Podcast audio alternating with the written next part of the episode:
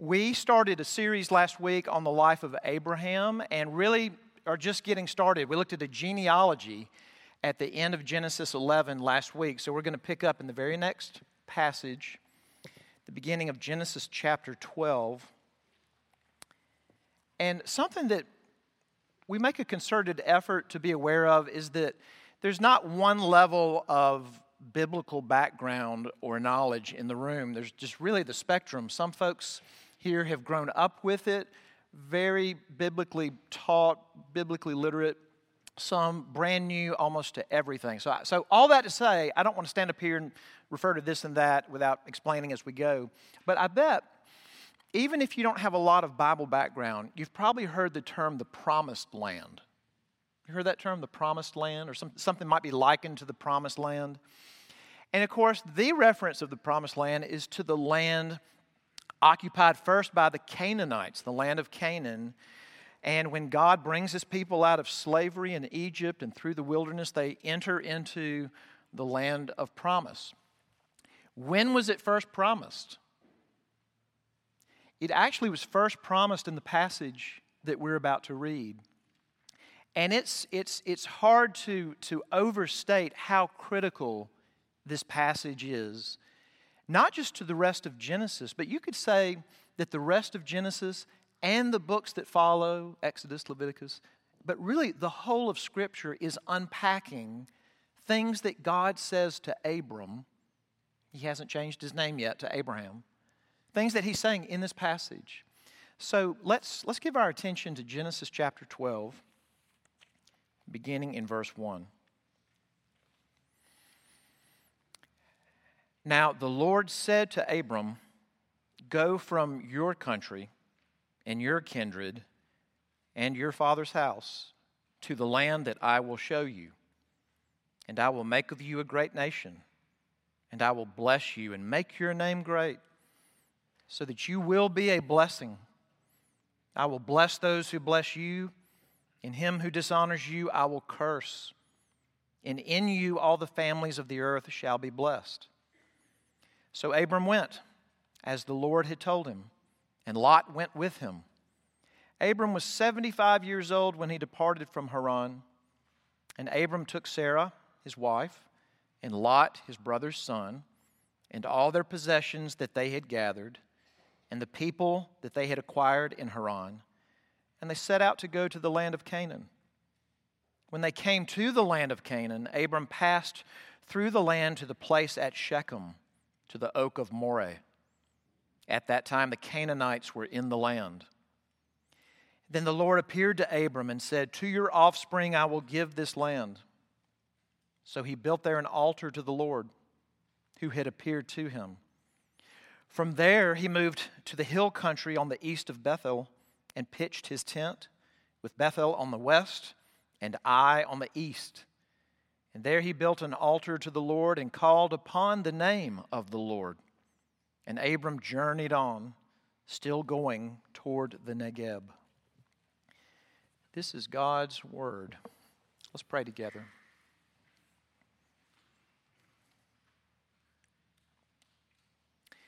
Our Father, as we're gathered in your Son's name, not in our name, we remember that when he would see the crowds, even when he was exhausted and could have used rest, that he would have compassion on them and he would see them as sheep without a shepherd.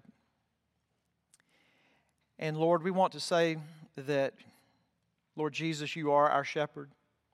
We have a shepherd, but we still act like those sheep. And so we pray that this morning, as we're on this corner, you would have compassion on us and speak into our hearts by your holy word. And we ask this in Christ's name. Amen.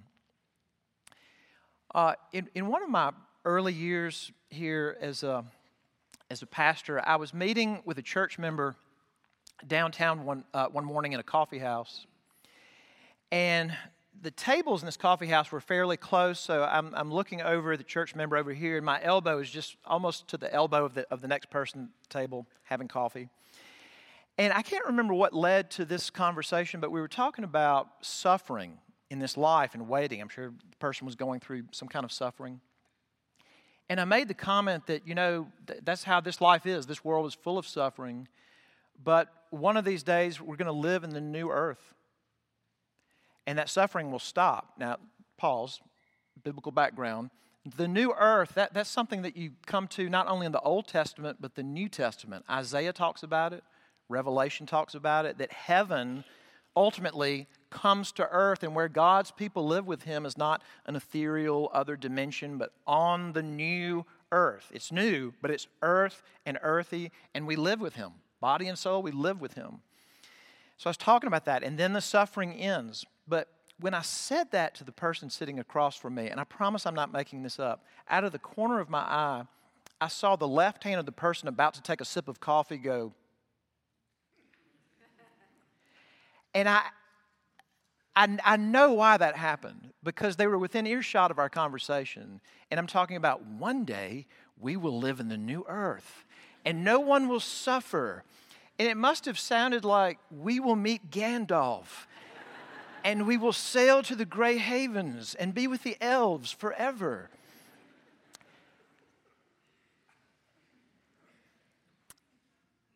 Yeah, I meant to say this before I even read the passage. When God comes to Abram in this text, and, and if you didn't hear last week, I really would actually love for you to listen on the podcast to the sermon last week, not because of how great the sermon was, but to get the background of God is talking to a man who is 75 years old.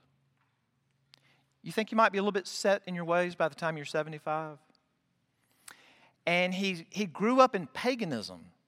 We talked about that. There's not a lot of detail, but the scriptures refer to he grew up in a pagan culture with a pagan dad. He didn't grow up going to vacation Bible school. And he and his wife, as we said last week, they have hit a brick wall of infertility. And God is coming to him saying, Oh, you're going to end up being the headwaters of an entire people. It does sound otherworldly. It sounds over the top. And, and what I want to say to you is if, you're, if we are going to know the God that is revealed in Scripture, we have to understand that it always involves living by faith.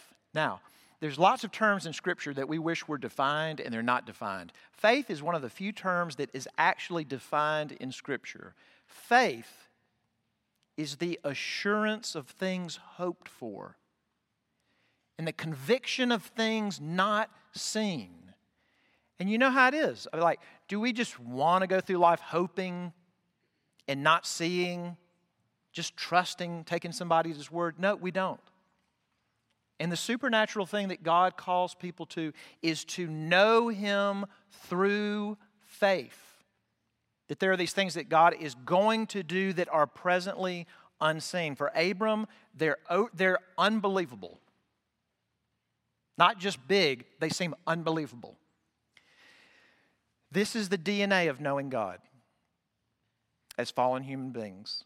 So let's look at, let's look at two things the Lord speaking and Abram responding. All right? Or we might say the, the blesser speaking and the blessed one responding. First, the Lord speaking. Uh, it's hard for us to appreciate because we're just kind of parachuting into this part of Genesis how long it's been since humanity really heard from God in this particular way. I came across uh, uh this great statement. This is by a Jewish scholar named Nahum Sarna, who wrote a work on Genesis. And listen to how he says this The divine silence that persisted for 10 generations is shattered the voice that first set creation in motion and, and that when last heard by man brought a message of hope and blessing. He's talking about God talking to Noah. That voice resounds once more. It's such a great way to put it that after 10 generations, that's, that's longer than there's been a United States.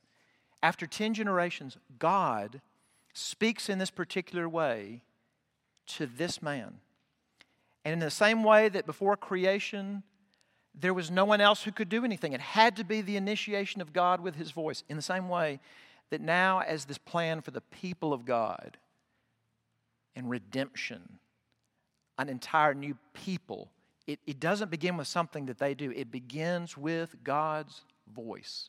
Now, what does the Lord say? I want you to think about a couple of things here. He talks about the future and he talks about the present.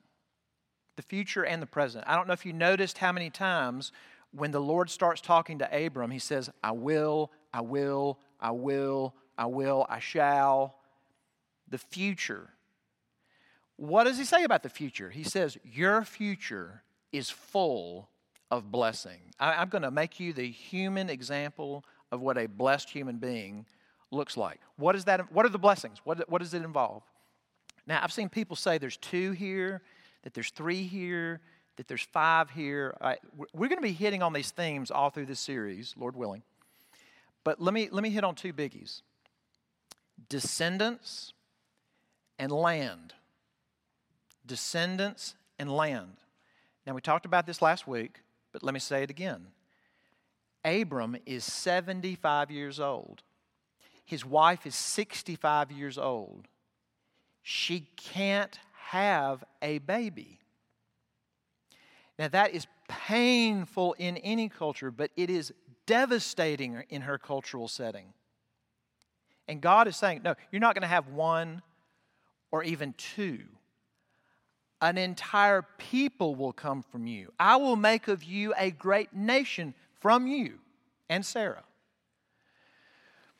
Now, understand, friends, that 20 years after this, I'm, I'm, I'm, going ahead here a bit, but 20 years from this, that child that is really from Abram and Sarah hasn't arrived yet. And the Lord says, Trust me. I'm going to make all these descendants come from you. he also says, I'm going to give you this land. It's the land of the Canaanites. Now, I have to be honest with you. When I used to read this passage, and I don't know why this is, I don't know if it was like storybook picture Bibles that got in my brain from when I was five years old. But I kind of pictured God almost like father son with Abram, just looking out over pastures and hills, saying, You know, son, one day all this will be yours. Kind of Lion King.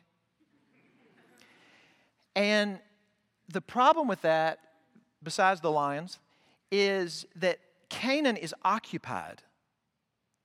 It is occupied by true, straight up paganism and pagans.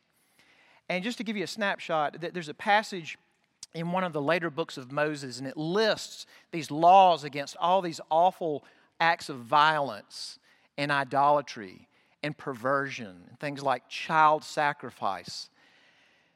The Lord prohibits those in the lives of his people, but at the end he says, The nations that I'm sending you in to displace, they do all these things. So don't picture like the Shire. A lot of wickedness. And God says, where that's going on, where people don't know me and they don't worship me and they're not wanting people who follow me to come in here, I'm going to give you all this land. Now, that's your future. Uh, what about the present? What does God say? Verse 1. Now the Lord said to Abram, Go. Go from your country and your kindred and your father's house to the land that I will show you. In other words, go from everything that you know and everything that's familiar into the unknown. Now, we don't like that at 25. Try that at 75. Um, go to the land that I will show you. I'll show you when you get there. Like if, if you if you hired a personal trainer to do workouts, and let's say your personal trainer was going to have you do burpees.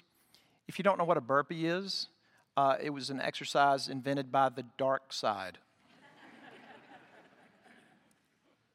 now, would you rather have a trainer say, All right, I want you to do 20 burpees for time? Or, or would you like a trainer to say, All right, do burpees and I'll tell you when to stop?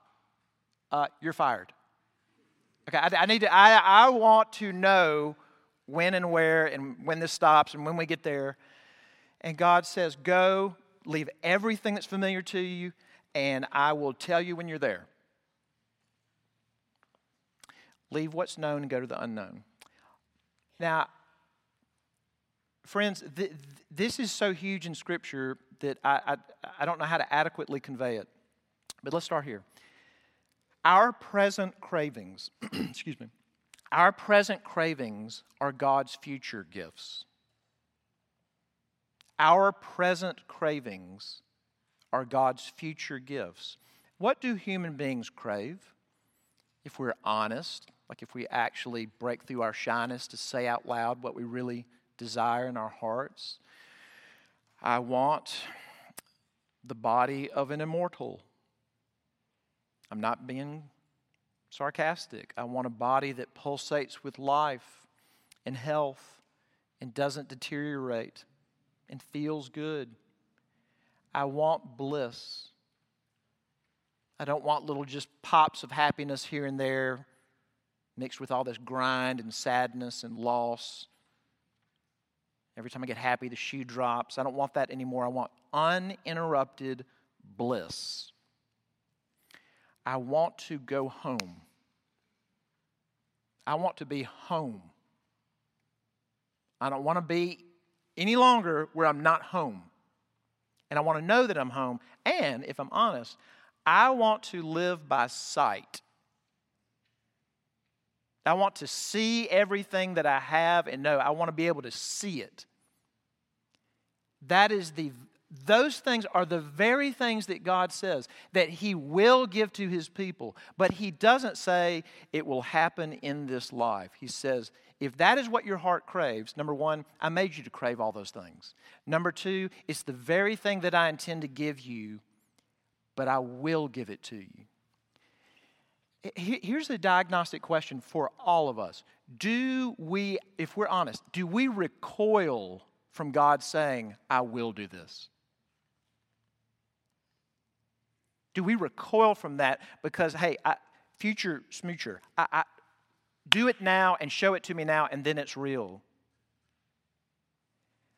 Over and over and over, the God that's revealed in Scripture says, Trust me, and I will. And you know, and again, I, this is all of us. I'm not talking down to any of uh, this is our common human condition. When we hit real pain points, this anger can well up within us. God, why are you letting me be confused or letting me hurt or letting me be displaced or letting me be off kilter? I thought you cared. What do we mean by care? We mean let me feel and experience and have right now by sight what I want right now. God says, Trust me. I will do all those things for you. He said that to Abram. Um, how does Abram respond? How does the blessed one respond? And let's think about a couple of things he does in response. The first one is Abram obeys what he knows.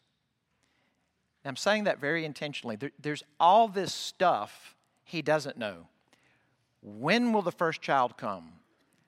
How many children will Sarah have? How would I live in a land occupied by people that don't love you or want me there? What will my descendants be like? Uh, when will I die? How much of this will I see? Does, doesn't know.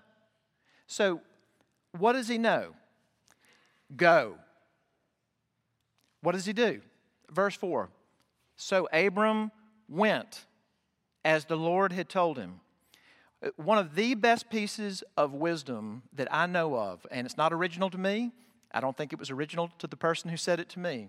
When you don't know what to do, do what you know to do. It's so simple, it's profound. When you don't know what to do, do what you know to do. When is all this going to happen, God? Where's the land going to be? How's it going to work out? I don't know. What do I know? What do I know? Go. So he goes. Uh, man, when we hit transitions, especially, there's a lot that we don't know, isn't there? Uh, some of you just finished a school year and you're going to go from elementary to middle school, or from middle school to high school, or from high school to college, or from college to out of college, from unemployment to employment or God has just moved you to a new town. I just met somebody that just moved here recently. or you're moving away from Greenville, or you're moving from singleness to marriage, or you're moving from marriage to divorce. But there's transition. Every time we come to a transition, doesn't it dial up? Lord, I, I need to know more here. What will this be like? Will they like me? Doesn't matter if it's middle school, an office. Will they like me? Will I have friends? Will I be okay? A year from today, will I be happier than I am now or more sad than I am right now? How long will I live?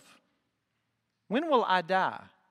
God doesn't reveal those things. The secret things belong to the Lord our God, but the things revealed belong to us and to our children. What, what, so, what does God reveal in our transitions, in our displacement? Love me, know me, fear me. Do not put any God before me. Trust me and love your neighbor. I had a great conversation with one of our uh, high schoolers after a, after a service a few months ago, and I, I said to her, I'm not saying it was great because I said it. It's just I was great to get to talk about this. Anyway, there's this awesome thing I said, and, and it goes like this. now, I said to her, I, I, wish when I had been in your age and in your grade, I wish this had just been on the front burner of my mind of you can't control how people respond to you. You, you can't respond who's going to like you back in school, how the popular person responds, or how the bully responds, or how the like outlier that no one knows how to talk to respond. You can't control those things. God doesn't hold you accountable to control those things. What does God tell you to do? Love the person in front of you. Love the person in front of you and let that shake out the way God wants it to. That we know. And it's funny because we say, like, oh, God, I, I, show me what to do here. He has shown us what to do. Love Him. And love your neighbor. And trust me with all the details you wish you knew. Uh, obeys what he knows. Abram does one other thing, at least. He worships the blesser. Let me read you verses 7 and 8, and I, I'm going to insert a little side note between 7 and 8. But look at verse 7. Then the Lord appeared to Abram, and that means visibly appeared. The Lord appeared to Abram and said, To your offspring I will give this land. So he built there an altar to the Lord who had appeared to him. Now, an Old Testament scholar named Derek Kidner pointed this out, and I, would never noticed it, and I just think it's so good. He says, Look in verse 8 at the juxtaposition of pitching the temporary and building permanence. Verse 8. From there, Abram moved to the hill country on the east of Bethel and pitched his tent with Bethel on the west and Ai on the east. And there he built an altar to the Lord and called upon the name of the Lord. Abram and all his company set up tents, broke down tents, set up tents, broke down tents moved, moved, moved, moved. Did you hear all the verbs of motion in this text? Abram went, Lot went, he departed. They set out to go to the land of Canaan. Abram passed through. He moved to the hill country. Abram journeyed on, still going toward the Negeb. Motion, motion, motion, set up, tear down. What's the building structures he left behind in Canaan? Altars. For what? For calling on the name of the Lord. What is calling on the name of the Lord? Relating to Him. Now, that might sound like, oh, okay, I, I know about that.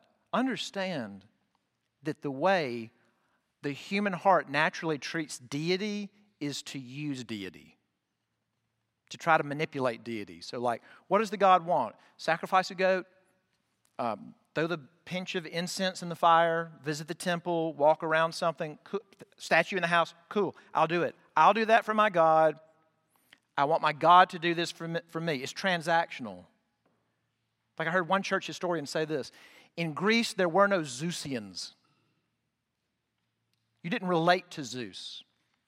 You worshiped Zeus, and hopefully, Zeus did good things for you. Abram builds altars in the midst of a pagan culture as if to say, This is an outpost of sanity.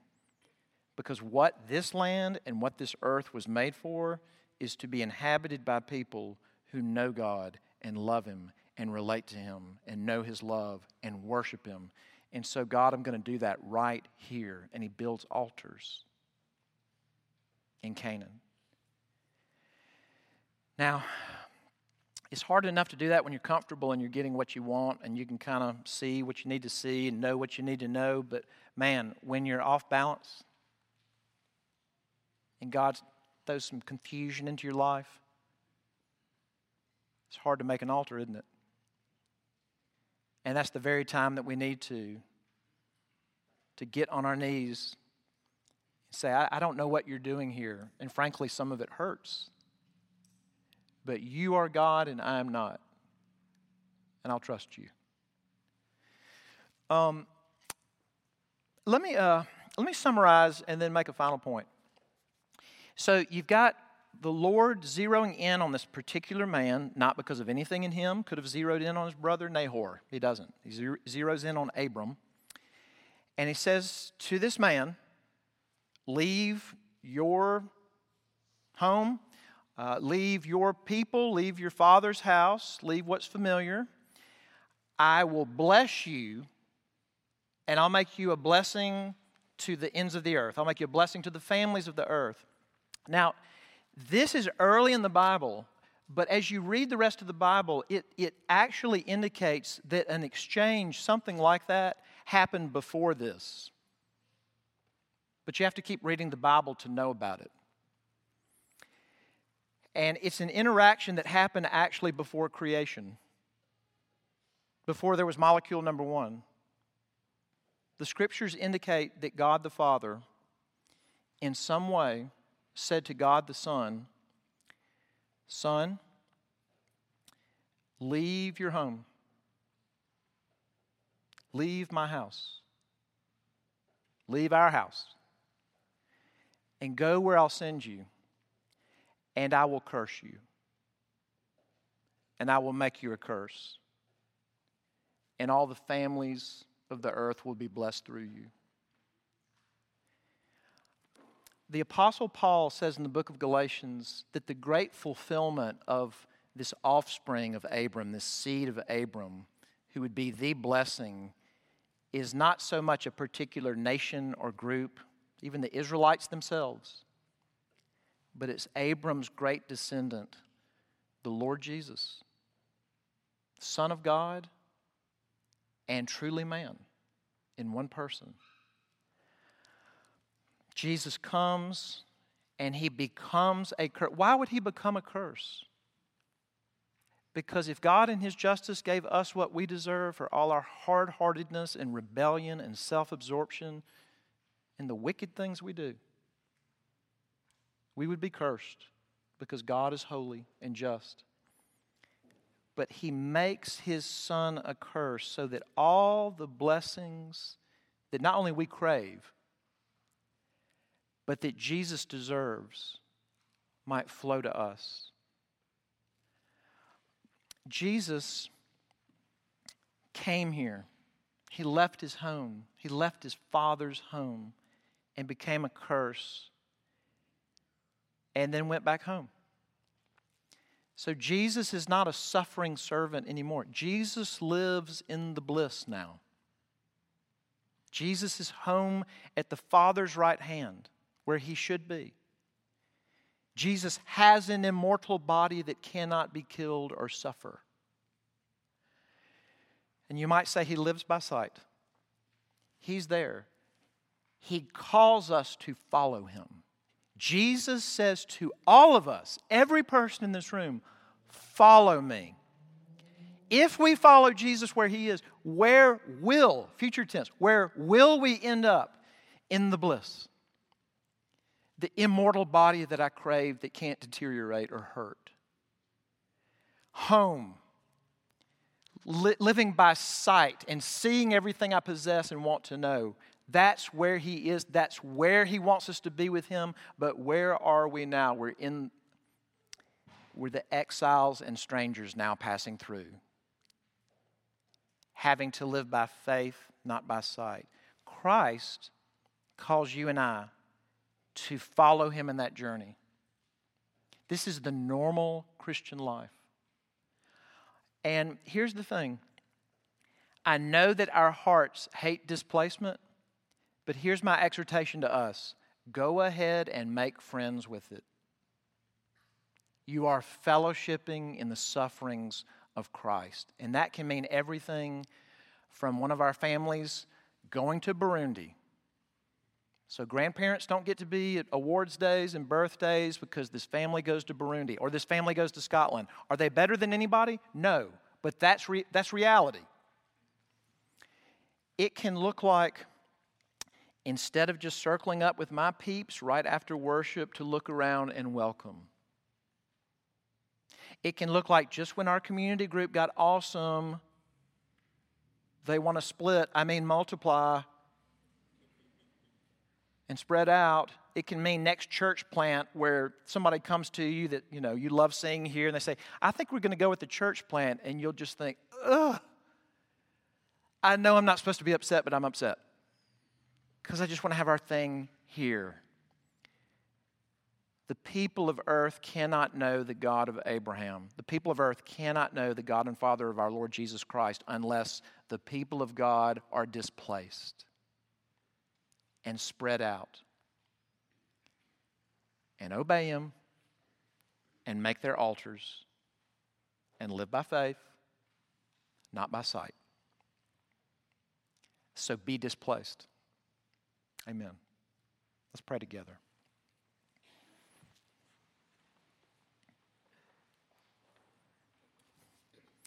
Our Heavenly Father, God of Abraham, Isaac, and Jacob, Please help us as we've heard your word.